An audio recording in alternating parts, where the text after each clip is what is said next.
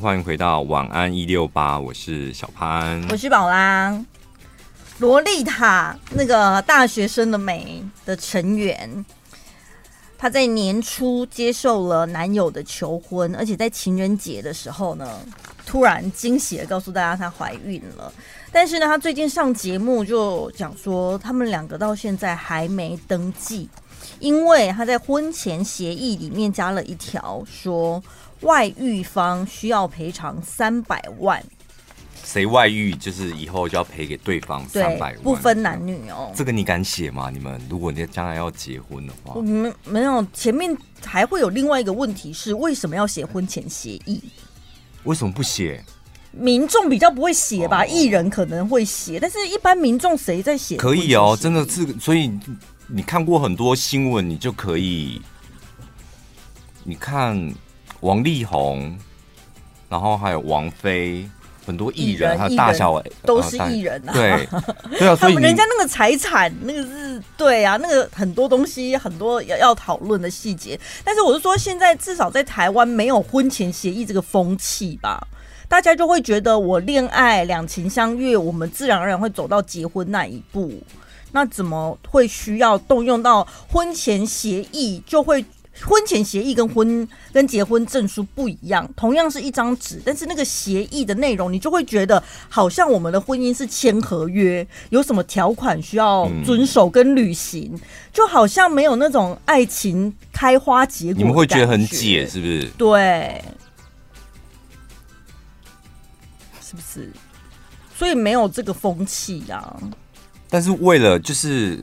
我我觉得就是不要不要觉得什么婚前协议就是对对方不信任啊！你结婚就是打契约不是吗？啊，不然我们干嘛结婚？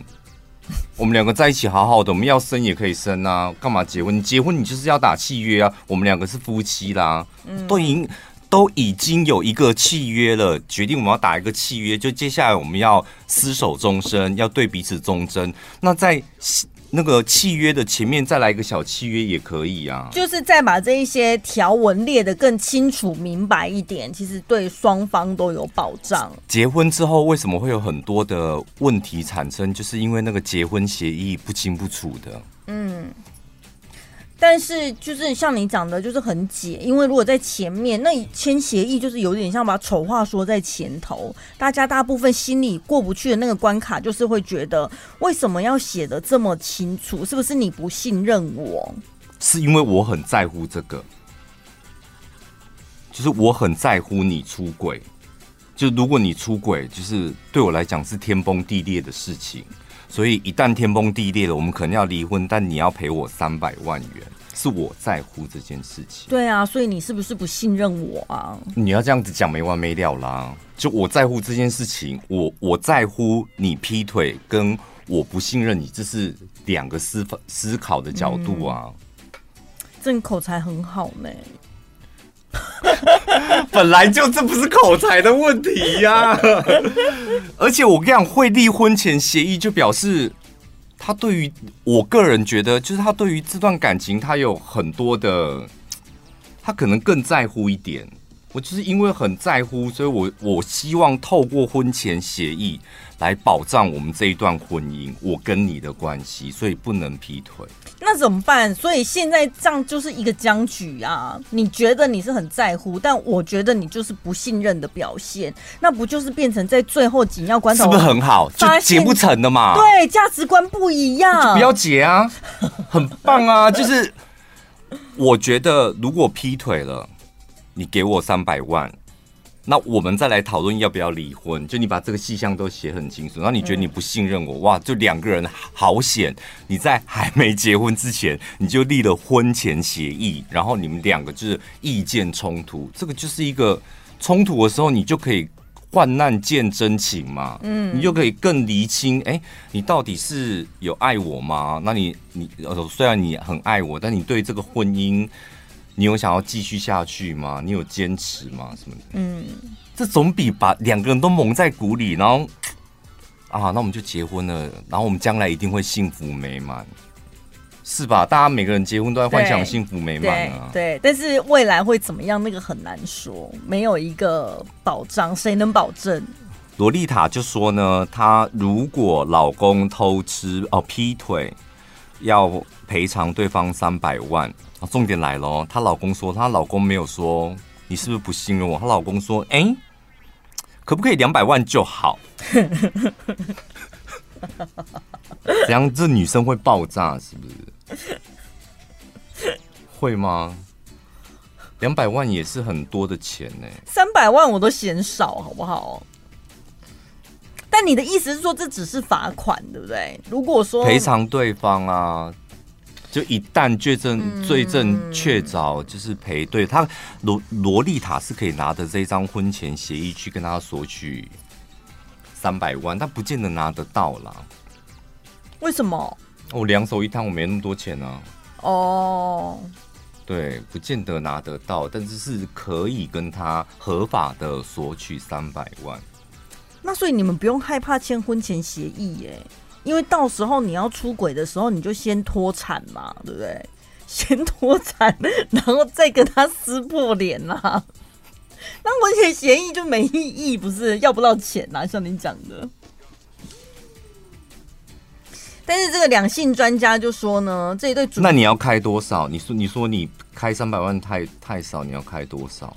如果要结婚的话，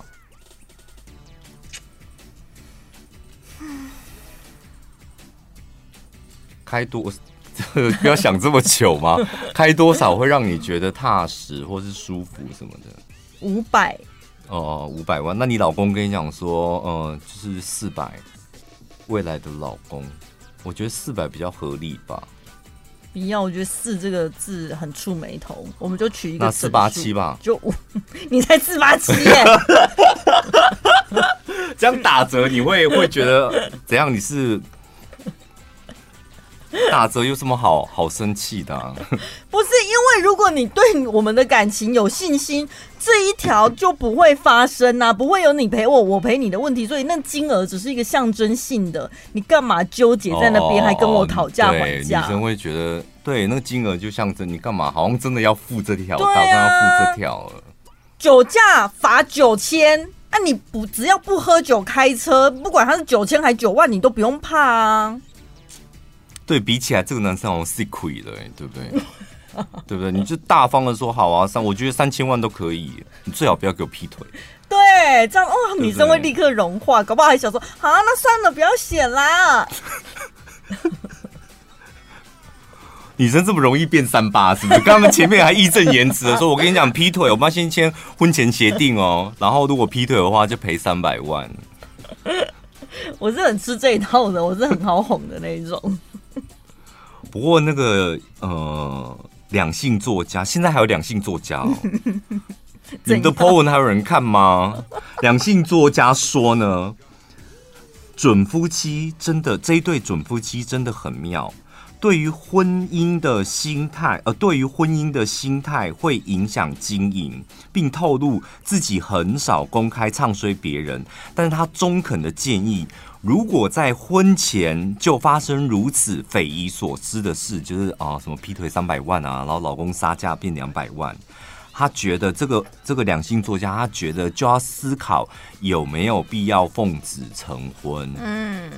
他说：“这个外遇条款就是感觉得出来，双方信任值有问题嘛？不管你是对对方不信任，还是对自己不信任。”你看这两性作家，他就像你讲的，他就是他不是说什么，他是直接把这个婚前协议就是跟信任，他是把它绑在一起的啊。他会觉得你不信任才会开出这个婚前协议。那不管是开价的人还是砍价的人，所以这两个人他们根本就都没有自信可以经营幸福的婚姻。所以很棒啊，他们两个更应该在一起啊。你这不应该在一起的是一个人，他有信心经营幸福美满的婚姻，另外一个人没有，这个就价值观。价值观冲突，他们绝对走不下去。两、oh. 个人都没自信，然后想说：“嗯，不行，我觉得你好像会劈腿。我觉得你也会劈腿吧？那三百，那不行，两百。就两个 两个没有信心的人，我觉得他们两个很有信心的人，或两个没有信心的人，他们 maybe 可以走得比较长久一点。”因为他们两个都，他们两个都没，我觉得没信心的，好像会走的比较久。因为两个都没信心，所以他们就是每一步都战战兢兢啊。对，他会更努力去经营。两性作家爱基，就是因为你对于感情很有信心嘛，你对于婚姻很有信心，所以你不需要婚前协议。但是我就是一个比较没自信的人啊，我觉得好像这样列规矩可以保障我多一点。嗯，啊，刚好我的老公也是比较没自信，他觉得他三百万付不出来，所以他要杀价两百万呐、啊。那也算是诚实面对，至少展现出他是一个有担当的男人吧。他已经考虑到说，好，万一出事情了，我 我我不可能反悔，我一定会就是遵守这个协议，所以他先喊价一下。而且谁说就是经营婚姻一定要百分百的信任？嗯，是吧？也不见得一定要信任吧。不过婚姻走得长久，我个人真的觉得，就是你有办法跟这个人。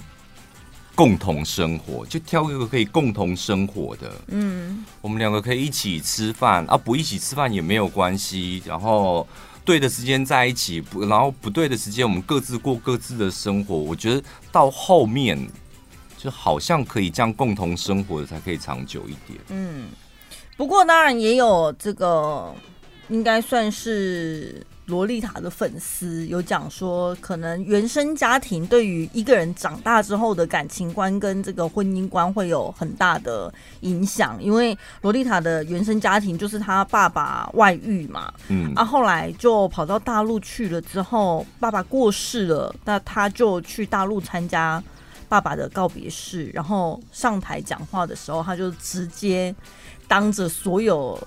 的人的面就臭骂那个小三这样子，说就是你破坏我们家的婚姻，嗯，这样。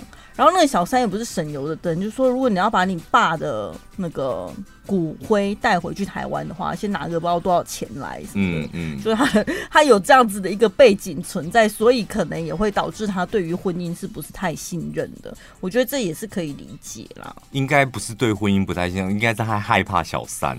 对啊，对，他就是觉得小三在他人生里面有很大的阴影，对，所以如果他的婚姻出现小三，他得要得到一些什么东西，他感觉他好像有一点拼不过小三，嗯，就我上一代就是我妈妈就拼不过小三啊，那我可可不希望我到时候拼不过小三，然后还人财两失。我觉得正宫都是会害怕小三的，哎，因为如果正宫对自己很有自信。就不会有小三的存在啊？什么意思？这个 什么？这到底是什么意思？正宫很有自信，就不会有小三的存在？你这话有逻辑有问题吧？小三的存在不就是你老公的不忠诚，或是你老公对你没有爱了，他爱上另外一个人才会有小三？跟正宫的信心到底有什么关系？哦，好，那我就是我的信心是我对于我老公的信心。对，我觉得我们两个感情是很坚定的，所以什么小三、小四、小五都夺不走他，这是我的信心。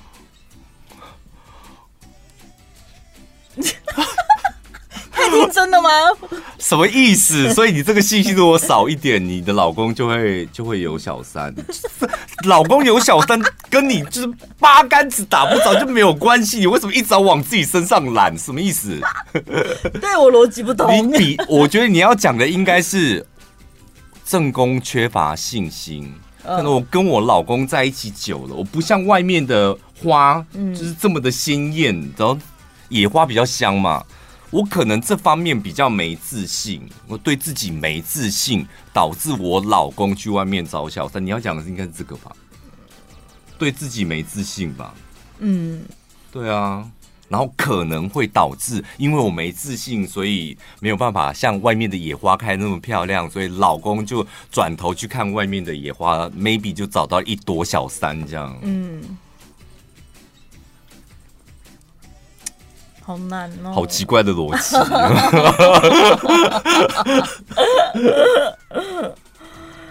如果是这样的话，找小三就是跟正宫真的就是没关系的，就是你老公他就是爱上了另外一个女人，就是就是这样啊。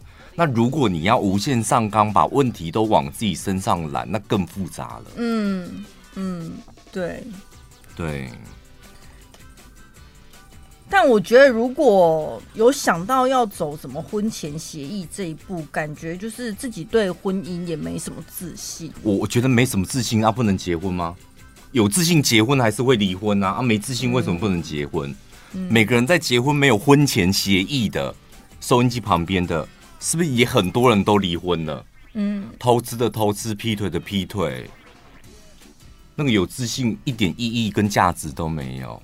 那倒不如我不管有自信没自信，我们把规矩讲清楚。啊，将来我们真的哪一天狗不理沙中走到了那一步，起码你是舒服的，因为你觉得亏欠没有这么多的亏欠，因为也付出了三百万嘛，我也觉得没这么痛苦。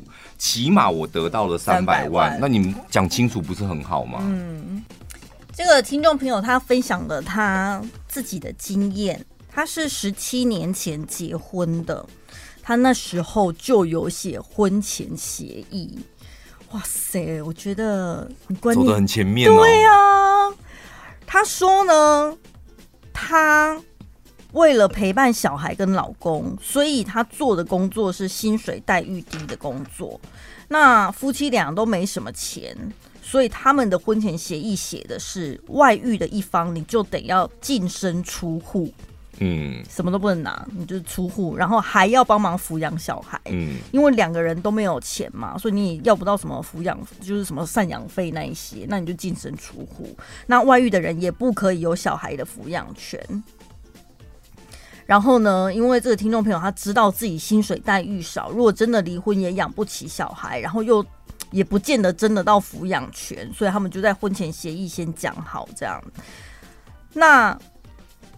他们互相努力维持婚姻的方法呢，就是只要放假，老公就会载老婆，就是上下班。可能老公的工作是比较不是固定休的那种，所以他只要有空呢，他就会载老婆。然后呢，维持谈恋爱的感觉，要有生活情趣，才能够让婚姻维持很长久。他讲最后那个讲得很好，他说人一直都是需要被爱的。不管对男生或对女生，只要一直有这种谈恋爱的感觉，就不会有小三介入的空间。是啊，所以你看他婚前协议，他完完全全不是他对于他自己没自信，或对于这段感情没自信。对，他反倒是想要保障，就是将来可能他自己跟小孩的生活。对，我觉得、这个、甚至有一点点惩罚那个劈腿的人，嗯、就你就那你就安静的离开，那你以后就是付钱就好了。嗯，我觉得这个故事真的非常好，而且就是把婚前协议，你们可以就是把它想成是对小孩的一个保障。婚前协议就是跟你有没有钱，你是不是艺人，真的一点关系都没有。嗯。就听起来会觉得，哎、欸，这好像反而签这个婚前协议是件好事。就跟你跟你跟老板或者跟你的客户，你们会签约吧？嗯，你签约的签约也不是因为你就觉得老板会跑啊，老板会污钱，你这个客户会跑会不付款也不是，就是那个签约反倒是让，而且合约上面的话难听的字眼真的也有很多。嗯。就是你会有时候看合约会觉得怎样？你是觉得我付不起钱吗？我会跑吗？什么惩罚性赔偿有的没的？然后大家纠结，仓也会纠结在那个那个字眼上面，但大部分是签了这份合约，你也安心一点，我也安心一点，然后我们继续就是专心的做我们该做的事，这样。我以前呢、啊，刚开始上班的时候，我也搞不清楚，每次要签约的时候，我就会在那边计较，想说。为什么他们是甲方，我们是乙方？这样感觉我们比较弱势哎、欸。嗯、就想说甲方跟乙方到底怎么分？凭什么他们是甲？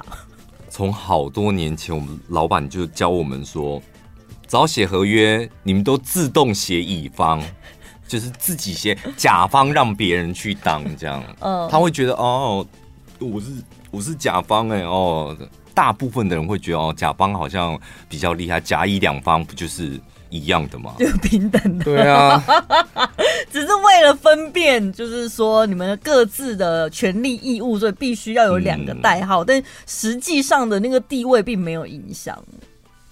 这个也蛮好玩的，我觉得，就好像可以可以碎嘴的东西还蛮多的。有一个男网友说，他的老婆最近怀孕了，老婆就跟老公讲说呢，哎、欸，等下那个之后小孩生出来之后，我想要住那个每个月四十万的月子中心哦。嗯、但老公当初的月子中心预算只有准备二十五万，所以他就也老实跟老婆讲，预算没这么多。那、啊、如果你想住的话，那多出来的那。那一半你出这样，嗯，你自己出钱哦，可以吗？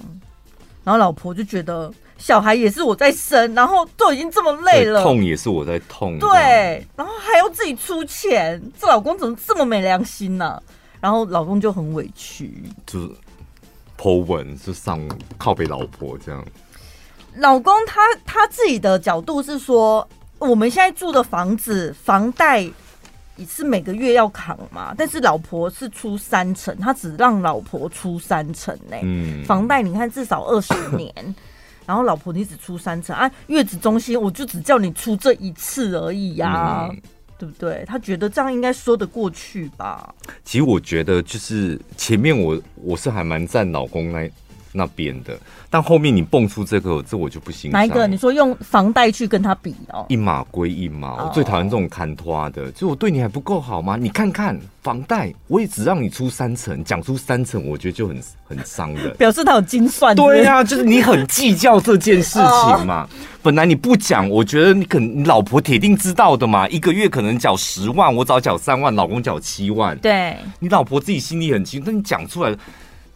什么公婆不给胆哦？就是台语有一句话，就你把这种心心念念啊，现在明明在讲月子中心的事情，你现在扯到房贷，我出三成，嗯、我对你还不够好吗？这样，所以男生在计较这一些谁出多少，谁出多少，就很像你很讨厌女朋友跟你吵架的时候在扯说，人家我前男友都不会这样，这是一码归一码嘛，不能这样比，对不对？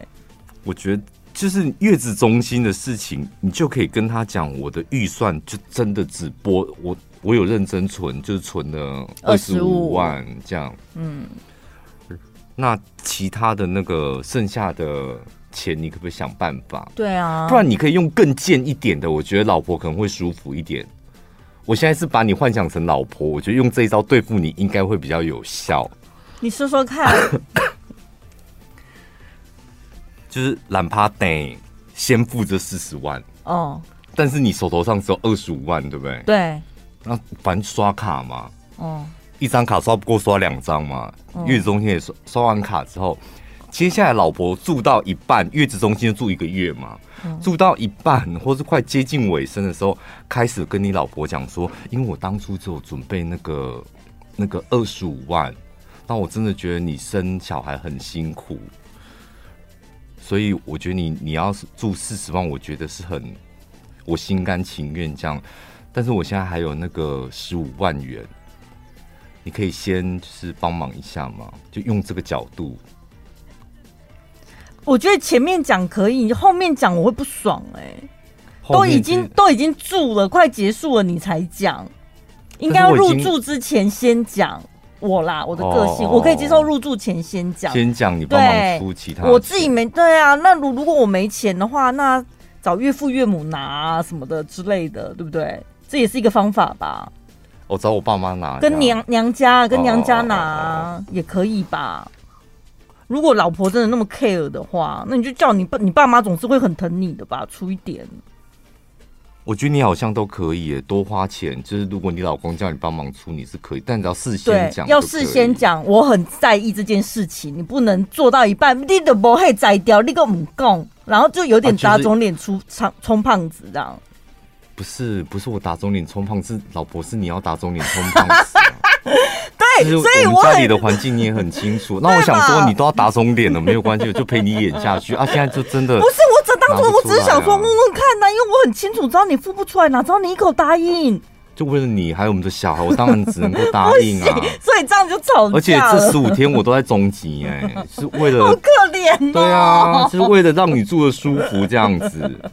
而且你那么爱吃，就这一间月子中心的餐才符合你的胃口。真的哎，他麻油鸡是全酒的，好开心哦。所以，那你提完卡先给我，我再去领十五万啊。我里面没那么多钱。那现在我去跟你妈拿。这还是好像还是需要一点花言巧语。我自己会觉得，因为月子中心，我如果我是老婆的话，的确住是我在住啊，嗯，老公可能还要去上班或干嘛，也蛮辛苦的，所以要我分摊一点费用，我觉得我是可以接受。但是我一定要事先，就是两个人，你们要去订月子中心之前，就是先达成共识。我跟你讲，老婆会有的委屈感在于。是我在鬼门关走一遭，哎，嗯，是我破被破开，那个孩子是从我的下体钻出来，我就是裂掉的是我，哎，嗯，就需要休养的是我，嗯，那怎么会现在我跟你一样都是各出一半，就是生小孩的人可能不甘心的地方在这里，就会觉得 我跟你一样，但是你知道你女生不是会不平衡吗？我我鬼门关走一遭，然后现在就是。我我也出一半，你也出一半。我个人是不会啦，我不知道，可能的确有些女孩子会很计较这个。要要不然还有另外一个折中的方法，所以我说事前讨论，两个人达成共识很重要。如果你们都不想出钱了，好，要不然另外折中，你不要住一个月，你住两个礼拜啊，可以吗？这样你能接受吗，老婆？因为我朋友真的就是月子中心只有住两个礼拜，然后就回家了。但他为什么不叫两个礼拜中心啊？就他就叫月子中心啊。然后我同事问我说：“哎、你在月子中心住的？我没有住月子中心，我住两个礼拜中心。”就讲出去，我不委屈吗？别都住月子中心，我住两个礼拜中心。不是回家之后，然后我离开的时候，护士小姐问我说：“哎、欸，你怎么走了？” 不好意思，我挣两个礼拜的钱，抱着我们的小孩。回家之后，婆婆也是尽心尽力照顾你呀、啊，又不是叫你回家开始做家事什么。我们还是有坐月子有坐满，只是两个礼拜在月子中心，两个礼拜回家做。结论就是，我跟你讲，月子中心真的就是一笔必须花费。对，听我们同事讲，就是二十万、二十几万那是基本门槛，很基本的。嗯，像这种四十万真的是很正常，一个月就这样子喷掉。但是你用你刚刚你说服我的那个算法，你算给大家听，算完之后就觉得，嗯，好像也蛮合理，好像没那么贵哎。其实因为他喊你三餐嘛，嗯、然后一个月三十天，一天就一万三千，一万三千多。对。然后它就是饭店等级啊，就是里面就是你就像在饭店一样嘛，你还有自己的电视、客厅，然后洗澡什么。重点是你的小孩有护士帮你照顾，对，你只要观赏就好。他时间到都推来给你看一看，哎，好，可以拿走了，拿走。对，我要去吃咸酥鸡啊。对，小孩就拿走。所以你们不要被四十万吓到。对啊，你要先除以三十天，摊提完了之后，你算一下一天多少钱，然后它含这么多东西，就觉得嗯好，那这个价格其实蛮合。理的好，一天这样的价格，那你再来算，那你要住几天？就像你订饭店一样啊，你要住一个晚上还是两个晚上？有没有住一个晚上？两个晚上算了吧，不是？那你这样子好，你一天多少钱？然后算一算，就觉得哎、欸，好像住两个礼拜也差不多了吧？哦、就是，然后安慰，没关系，我身体很强壮，就是恢复好了都好了。对啊，因为他们照顾的无微不至，就差不多可以回家喽。我有听一些妈妈说，就是他们住月子中心是他们最开心的时候。怎样？刚开始彻底放松，对，就是刚开，因为毕竟你知道那个孩子背在身上，嗯、就是八十个月，对，就背在身上，然后就是真的很辛苦。然后生完之后，那那一段时间是真的觉得很放松，嗯，然后看到小朋友很开心，但是看，嗯，是每天看，哇，好开心啊，然后腿走，看到就是是轻松的。然后反倒是月子中心，可能住到二十天的时候，开始有点焦虑了，哦，因为知道接下来可能剩下几天，我要回去面对。就是你知道，就实打实的妈妈生活，把屎把尿，啊，对他们反而会有点紧张，这样。嗯，所以生小孩真的没那么容易耶，就是你至少得要把这笔钱挣。而且我跟你讲，有很多长辈会惊掉，你知道为什么要花那个钱？嗯，啊，来家里我照顾就好。才没有，拜托，现在很多公婆根本不想要顾小孩。我跟你讲，最该死的是你不想顾小孩，那你就把钱拿出来。你知道那种最该死的是为什么要花那个钱？哦、就是在家里我可以炖鸡过去给你们吃啊！就是你在家里自己顾嘛，然后我拿个鸡汤啊、嗯、鱼汤，就表示有照顾人家，有帮人家坐月子。不照顾，然后那边碎嘴，什么月子中心太多钱，也有这种的、欸。就是如果你是那种新时代，算有点偏新时代的公婆，就是没有说呃我被婆孙呐什么啊，你是你生的那个孩子，你们自己顾自己教育，偶尔带回来给阿公阿妈看一下，开心就好。如果你是这种公婆的话，那人家月子或者是保姆什么要怎么处理的，你们也不要在那边多出意见，对不对？不要出意见，就出钱就对了。嗯。就是钱绝对是对你小孩最大的支持，而且最实际的帮助吧。嗯。想要照顾长辈健康，担心孩子成长，只要每天一包方姿日月养生低鱼精，半海水养殖虱目鱼，独家深海鱼软骨素，营养再升级。双鱼精粹，让长辈轻松趴趴造，香醇无腥味，小宝贝也能够开心喝个精光。欢庆母亲节，即日起至五月十一号，点击小潘宝拉资讯栏专属网址，让你直接享有七四折起团购价，比官网活动更划算。我这里有一个。渣男常见的十大职业，嗯，就是这几个职业里面常常会有产出渣男，对，十大这么多，我觉得这应该就是跟工作环境有关系吧。嗯，他们的工作应该比较光鲜亮丽，会不会？或者是他可以时间自由，然后可以接触很多人，嗯，对，然后偶尔搞消失，另一半不会觉得哎，那吹不？嗯嗯，就是工作性质特，所以如果他的工作性质是属于不是那种八个小时都要捆绑在某一个地方，嗯，这种地方很容易会产生出渣男或渣女。对，第一个职业军人，在军营你不能讲手机啊！我今天要站哨，哎，嗯，刚刚长官来视察，哎，我那个阿兵哥男前男友他就是。在军营里面给我劈腿，是吗？对啊，哦、真的、哦。我想说，不是你甩掉他的吗？但我前面有原谅过他一次啊，哦、次他就是跟他的同事在那边跑来暗 k 啊。我想说，哎、欸，我不是，我那时候很不甘心，我心想说，靠嘞，我当初我也有可能变成女军人呐、啊，要不是我没考上。结果呢？你现在跟我在一起，结果你还是真的喜欢女军人，气死过啊！你知道新仇旧恨。可是怎么查啊？因为毕竟你知道他们在军营里面，他们怎么搞，你根本你也查不到啊！嗯、啊，就是他就也有点有有点不小心，不小心就是被我发现了相片，放在手机里面的，就是他们的合照，出去玩，嗯、然后还有。那时候他们还多浪漫，还给我写情书，手写的哎，纸条什么被我看到，好像放在某一个盒子里面是是？是鞋盒还是什么？被你翻到什么？好像他是压在他房间的那个垫子下面，就是你知道书桌背吧？这这不算渣男吧？这是阿大型的吧？这个就是这个就是。谢姑啊，你知道吗？就是这是什么？这不算渣男，我觉得这 个还算。所以你会原谅他是有原因的，对，因为他有真心忏悔。对，而且他的手法蛮拙劣的，就感觉好像也不是这么的有经验。嗯，他可能一时迷失自己这样。对啊。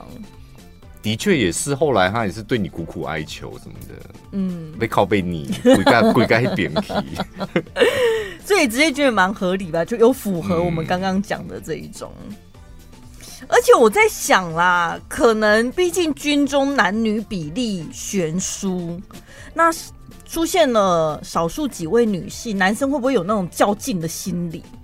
就会觉得，如果得到那一个万中选一，我好像就比较厉害，对，嗯，赢过其他人，这样会应该也会驾驭了那个，嗯，怎么办？我现在讲话是不是很政治不正确？你就得到了一个就比较难得到的东西啊。好，再来就是男模啊，酒店经济啊。这不算渣男吧？因为他工作本来就是要讲甜言蜜语啊。有人有人跟酒店经济交往过吗？我每次看日本的街访节目，每次那种半夜喝酒的女生，她就会说：“哦，我知道她都是为了工作讲好听话给我听，嗯、但是我真的好爱她哦。”酒店经济是不是？对啊，就是女生她就是去男公关店，嗯、然后就是被他迷得神魂颠倒，然后每次领薪水就去在他身上花掉。我刚开始觉得好像怎么会有，我想不透这种人，但我后来。发现，哎、欸，我们有同事也是这样子、欸，哎，只是是酒店经济换成男男教练这样，也有一点那种对教练产生情愫，没有说真的就是放感情，但他跟教教练交往的方式就是互动的方式，互动的方式，他觉得哦，教练好多甜言蜜语，他好开心哦，而且他指导动作的时候，你知道那个指尖带有礼貌性的触碰哦，对，就是他自己投入感情了。有啊，健身教练也在排行榜里面呢、啊，还有运动员也是。哎、欸，可是我遇过的健身教练都超级专情的，我我曾经访问过他们很多次。嗯，我说，所以你们会有跟那个女学员产生过情愫吗？嗯，然后说，因为你就是常常要接触，然后一次又买这么多堂课。嗯，哦，就是因为那个教练跟我讲说，谁谁谁跟他买了一百六十几堂。嗯。上不完的嘛，但是他又跟他讲说最近又有优惠，然后业绩又需要什么的，他又再买一百六十几堂。我说怎样？他买教练课买到死是不是？你都不见得会活这么老嘞，卖他这么多堂教练课这样。我说这一定是有情愫在里面的吧？我觉得看人呢、欸。的确被你这样一讲，我印象中男教练都还蛮自制的，嗯，但女教练肯定是大大发挥我身为女性的特质。很多，我跟你讲，我真的听过。男教练，就是我实地采访过很多次，那大部分就是知道那个界限在哪里，嗯，因为他们也怕被客诉性骚扰什么的，啊，嗯，所以他们自会很自制。但是没有人会客诉女教练性骚扰啊，嗯。嗯很精彩哦，真的很精彩。不方便讲，是不是？还是要留在那个？是可以讲，就是 譬如说签约的时候，就先露出乳房。女教练就可以穿那种比较乳沟而已吧？对，不好意思，我太夸张，对我讲出，吓死我了！对对对，乳沟乳沟，乳房好像整副的，对不对？是要喂奶。听众朋友立刻咨询说：“小潘哪一间啊？讲一下哪一间？”因为之前算命都女生在问，然后现在都听小潘哪一间啊？哪一间可以露出整个乳房的？我刚刚脑海里出现的画面是啊。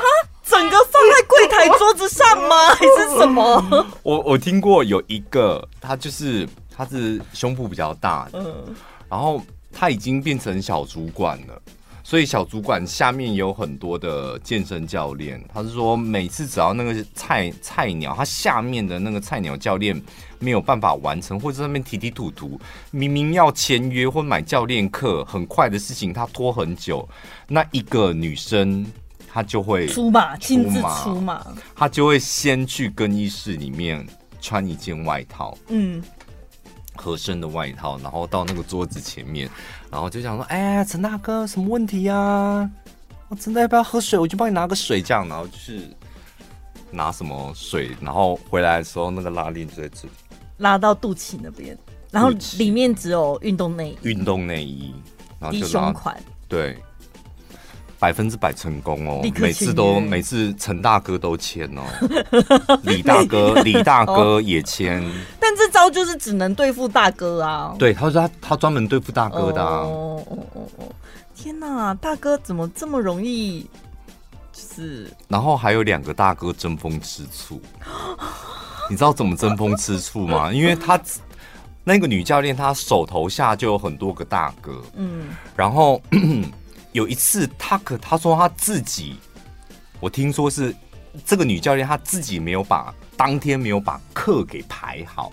这个女教练她很机灵，陈大哥譬如说上早上的九点到十点的课，那李大哥待会也要如果要上课的话，他就会排十二点到一点，他会让那个中间是空的很干净，不能让陈大哥跟李大哥两个人看见遇到这样。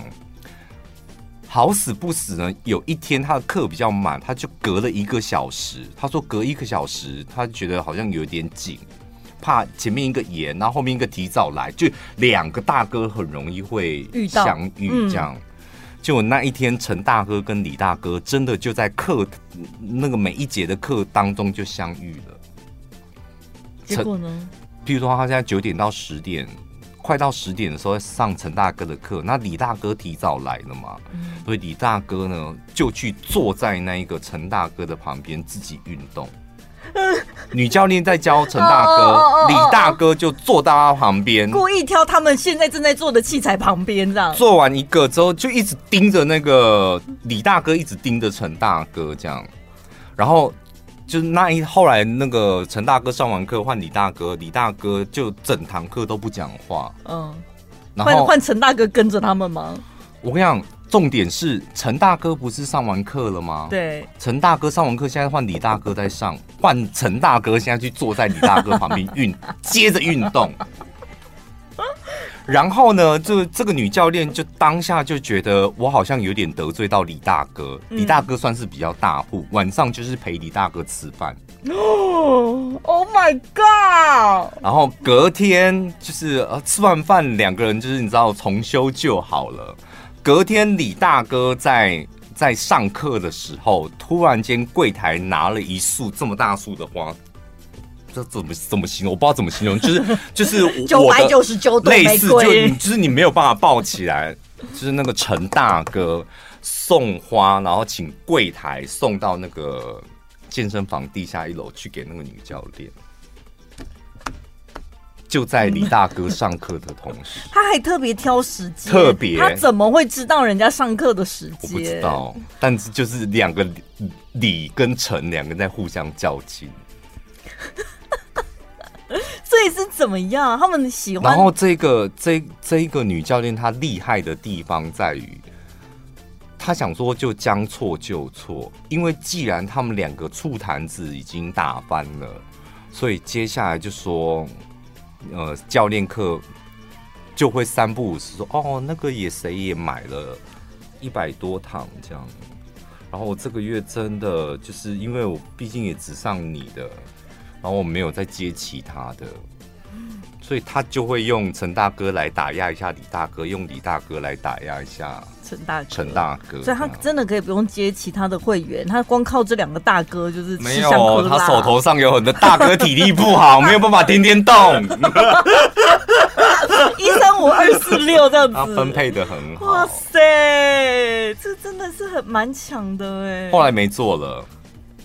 后来女教练没做了，压力吗？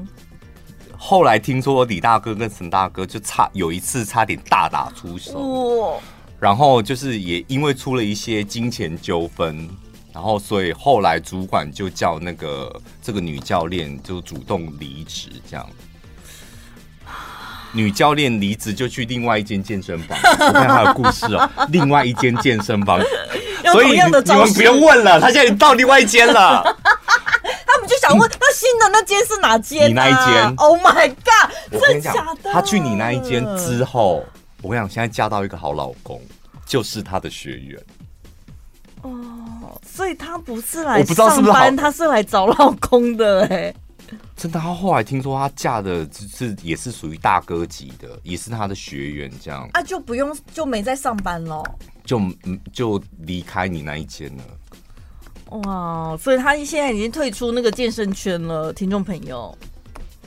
不知道啦，就是怎样？你们想知道他在哪里吗？就是就是不要动真情，看一下他有多厉害啊！加入会员啊，一个月只要八千八百八十八，就提供就哪一件事。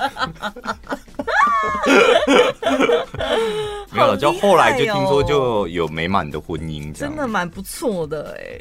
好，另外呢，还有其他的职业也蛮有可能这样子铤而走险的，比如说调酒师，这就是环境的关系嘛。嗯、而且那么帅，在那边可是人家阿妹的，人家阿妹的那个男朋友，你看很专情啊。没有，所以我们当然每一个行业都是有好有坏嘛，嗯、只是说这一些职业可能比较有机会成为那样的人，因为他有很多目光注视着他。对，嗯、而且吧台拜托了，夜店里面的乌漆嘛黑吧台是打光哎、欸，就是舞台，他身上是有 spotlight 的哎、欸，然后医生也是。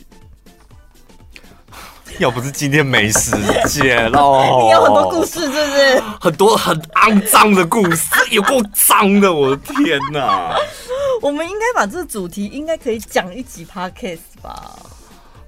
可能讲不到一集，但医生真的有很多很脏的故事，真的。那、啊、你的故事来源来源是什么？你知道？我朋友是做医材的哦，你知道他们、哦、他们就是专跑医院找。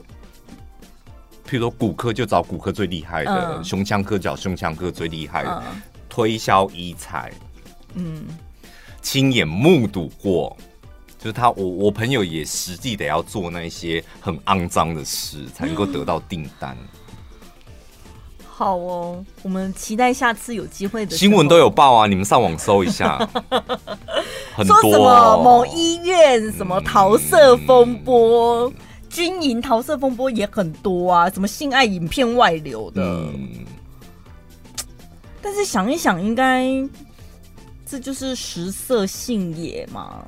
有时候我会觉得，好像你的权利，就每个工作其实都有好人跟坏人。对。但是为什么你刚刚讲的那几个工作，就是比较容易出现渣男或渣女？就是你的工作除了专业之外，好像还有一些权利。嗯。就那个权利是我可以操控，或是影响到比较多人，是吧？对，就是云林镇公所的那个陈专员，他就是他那个 他就是陈专员，就是影响不到什么人，啊、但他的工作是可以接触到很多人，影响到很多人，这种就比较容易有一些肮脏事发生。我觉得，比如说像我们做节目，我们好像没办法挑。哪个听众要喜欢我们或不喜欢？有主持人也可以，你没听说过吗？你都忘记？拜托，有些主持人也很脏的好不好？我才不想讲嘞。他是用什么？按我看早期就用自己主主持人之姿哦，做一些狗屁倒灶的事情，我只是不想讲而已。好的。幸好我我没我没我没夸张吧？我们两位洁身自爱。嗯，现在还是有人在靠直播为生的是吗？直播是指哪方面的？因为我朋友他就是遇到一个陌生的赖的讯息，嗯、是一个漂亮女生。刚开始好像就是说什么缘分让我遇见你干嘛的，嗯、就开始想要跟他培养感情，嗯、就每天都聊天这样。然后呢，过了一阵子我。他就是他一看，他也觉得说莫名其妙，怎么会有一个没见过面的女生跟他聊天？嗯、这肯定有鬼嘛！但反正闲着没事就好玩，跟他聊这样。然后我刚开始看，我就觉得说这肯定是诈骗集团，过一会儿就会开始跟你要钱了。嗯、后来发现呢，他没有直接要跟他要钱，他跟他讲说，他每天固定几点的时候会在哪儿直播，在哪直播？对，在哪里蛮重要的，哪里？忘记了，因为他的对话都是抛现实动态，我看完就忘了。然后呢，他就说，呃，如果什么你对我真的是真心的，你可以就是来看看我之类的。嗯、然后他就上去看了一下，反正就是会跟我们很久以前一样要礼物嘛。对，一个礼物好像基本款一千两百多这样。嗯、然后他就觉得。果然不是真心想要交友的，就是你知道有点培养感情，然后假交往，然后真怎么讲？真诈财吗？有 有这么严重吗？因为没有啊，因为我这几天不是也陪你聊了吗？对，而且也聊了一阵子了吧？嗯，那我现在因为我的工作就直播，嗯，然后这几天聊天的费用就一千二不止吗？哦，还是一千二花了之后，你生活有点压力啊？嗯，就不太想要花在你身上。哦，那也没有关系啊，我只是想说叫你来看看我而已。可是那个女生呢？很厉害哦，就是她都可以，我不知道她台词哪里来的，她每个对话框都可以有三行四行这样子讲很多，嗯，然后我们那个朋友就是回个简单的一句这样子，嗯、然后后来他就是有点爱理不理的，那女生还亲了他，哎，就是有点说，那所以这几天这几个礼拜的聊的我们都是假的嘛？什么的，然后跟你说了这么多，你都不愿意来看我什么的，就还亲了他，哎、欸，对。这也太用心了吧！因为这样很不符合成本呢。就是捞一个听众朋友，你跟他聊这么久，嗯、那他进来看，不就也是一个粉丝而已吗？对啊，对啊。所以我就觉得，我相信他一定不可能同时只跟一个聊，那个太太太没有效益了。对，所以我就。猜他该不会白天真的都没工作，就是一直花时间，就是在跟很多很多的观众一直在那边聊，然后聊到看有谁可以有办法来。可能不太可能，我觉得这不符合成本。所以我才很好奇，有人现在还是专门只有靠直播在维生吗？有啊，酒店没啊。哦。我听说啦，就是你知道，就是因为他们的时间很空嘛，很很很破碎，嗯，然后时间很固定，白天可能都没有事情这样，嗯，然后也需要一些其他的互动平台，可以维跟客户维系感情这样，嗯，所以就会透过直播来经营自己。嗯，我有遇过一个男公关，嗯。然后他就也是莫名其妙加我这样子，然后我想说，嗯，怎么会？这故事有 bug 哦？什么叫遇过一个男公关，他莫名其妙加你？不是，我有一个男生加我的赖，我想说怎么会有陌生人？嗯、然后他就说：“Hello，你好，要聊天吗？” 这种你就会跟他聊啦，没有，我看心情，就那一阵子真的蛮闲的。嗯、我想说，哎呦，出鼻哦，声控，你看，我就说你一定会跟他聊的，你还在那边嘴硬，没有，我看心情哦。那阵子我很闲，说这种你一定会跟他聊的啊。为什么？你为什么嘴巴这么硬啊？关键点在哪里？因为 Hello，你好吗？我觉得你本来就是一个好奇心，哦，对对对。然后他那个大头照片如果没有触碰到一些你的底线，譬如说长成怎么样怎么样怎么样，没有触碰到你的底线，那基本上我觉得你会跟他聊。对，然后呢，我就问他说在干嘛的，他说他很老实，然后说我做男公关的，嗯，然后他先问我几岁，我说你叫我姐姐好了。他说那姐姐，你晚上会想要出来喝酒陪你聊天吗？对，然后他就说他的店在哪里这样。嗯然后我就问他说：“那多少钱？” 结局是什么？你不要给我讲出说，哈，我觉得好贵哦，没有，没有，我了解一下行情价，因为之前陪朋友去都是去酒店，就真的没有接触到男公关，就很陌生这样。可是我发现他们也不是有一个。男公关的店，就是那个好像是他们上班打卡的办公室或什么。嗯、他说，通常就是可能。女客人会怕危险之类，所以我们可以自己选地点，然后她再过去陪我们喝酒聊天这样子。然后就算可能酒钱或者一个小时多少，他出场，对，他出场就一个基本的钱了。然后就是你有问到完整价格了吗？赶快跟大家讲一下，因为很多听众朋友收音旁边的听众朋友，他也想要知道。好像至少都要一千起跳，哎，一千好像算很凶。我嗯，出场费一千块，对。然后一个小时多少？一个小时多少？嗯，然后还有他的酒钱、交通费什么都是要帮他出的，这样。嗯，然后就想说，哇，那真的就是养小白脸呢？那我养什么小白脸？因为他的脸，他的脸也白白的。就你没有养他，那就是一个服务费。你现在他出来就什么都要帮他出。啊，不然他就看这个过生活的啊，你这快放出来跟你谈感情吗？哦，对，然后后来我决定不要跟他出去，因为我我就我就问他说，那你做这工作，你要很会喝酒，而且也要很会聊天呢？对。然后他说还可以啦，这样子。嗯。那我想说，哇，可是我好像跟你已经聊不下去了，哎。哦，你你你算是在面试他，对不对？对，你觉得过瘾了，那而且我觉得你现在就越来越实际，你一边跟他聊天，一边就脑脑子在排排那个跑那个数字，一千块出场，嗯，好像还可以哦。啊，交通费要我出，可是你怎么聊天到这里就停了？哎，感觉你聊得很起劲啊，喝酒也要我出。然后一个小时还要多少？你可能在跑这个数据，对不对？那所以那最后结论就美和。对啊，不是因为那如果是这样的话，你就真的要很会聊天，要聊到让我很开心呐、啊。不然聊一聊就发现我也没有很开心，你就只是在报价而已呀、啊。所以就放弃了。所以你是很重那种试用感，对不对？就试用这这里是最最实际。最重要的 新闻标题就这样，红彩轮就是女广播节目主持人试用男公关，最后打枪，就这样吧。太长了，太长了，电视没那么宽，塞不下。哦，你要上电视，不是 要上电视是吧？我想网络新闻发一发就可以。网络新闻的标题也不能那么长吧？可能要要再想一个更辛辣。对，你们再帮宝拉想吧。还想要听一些更辛辣刺激的吗？快点上网搜寻小潘宝拉 Podcast，广播不能讲的精彩内容都在小潘宝拉 Podcast，记得关注哦。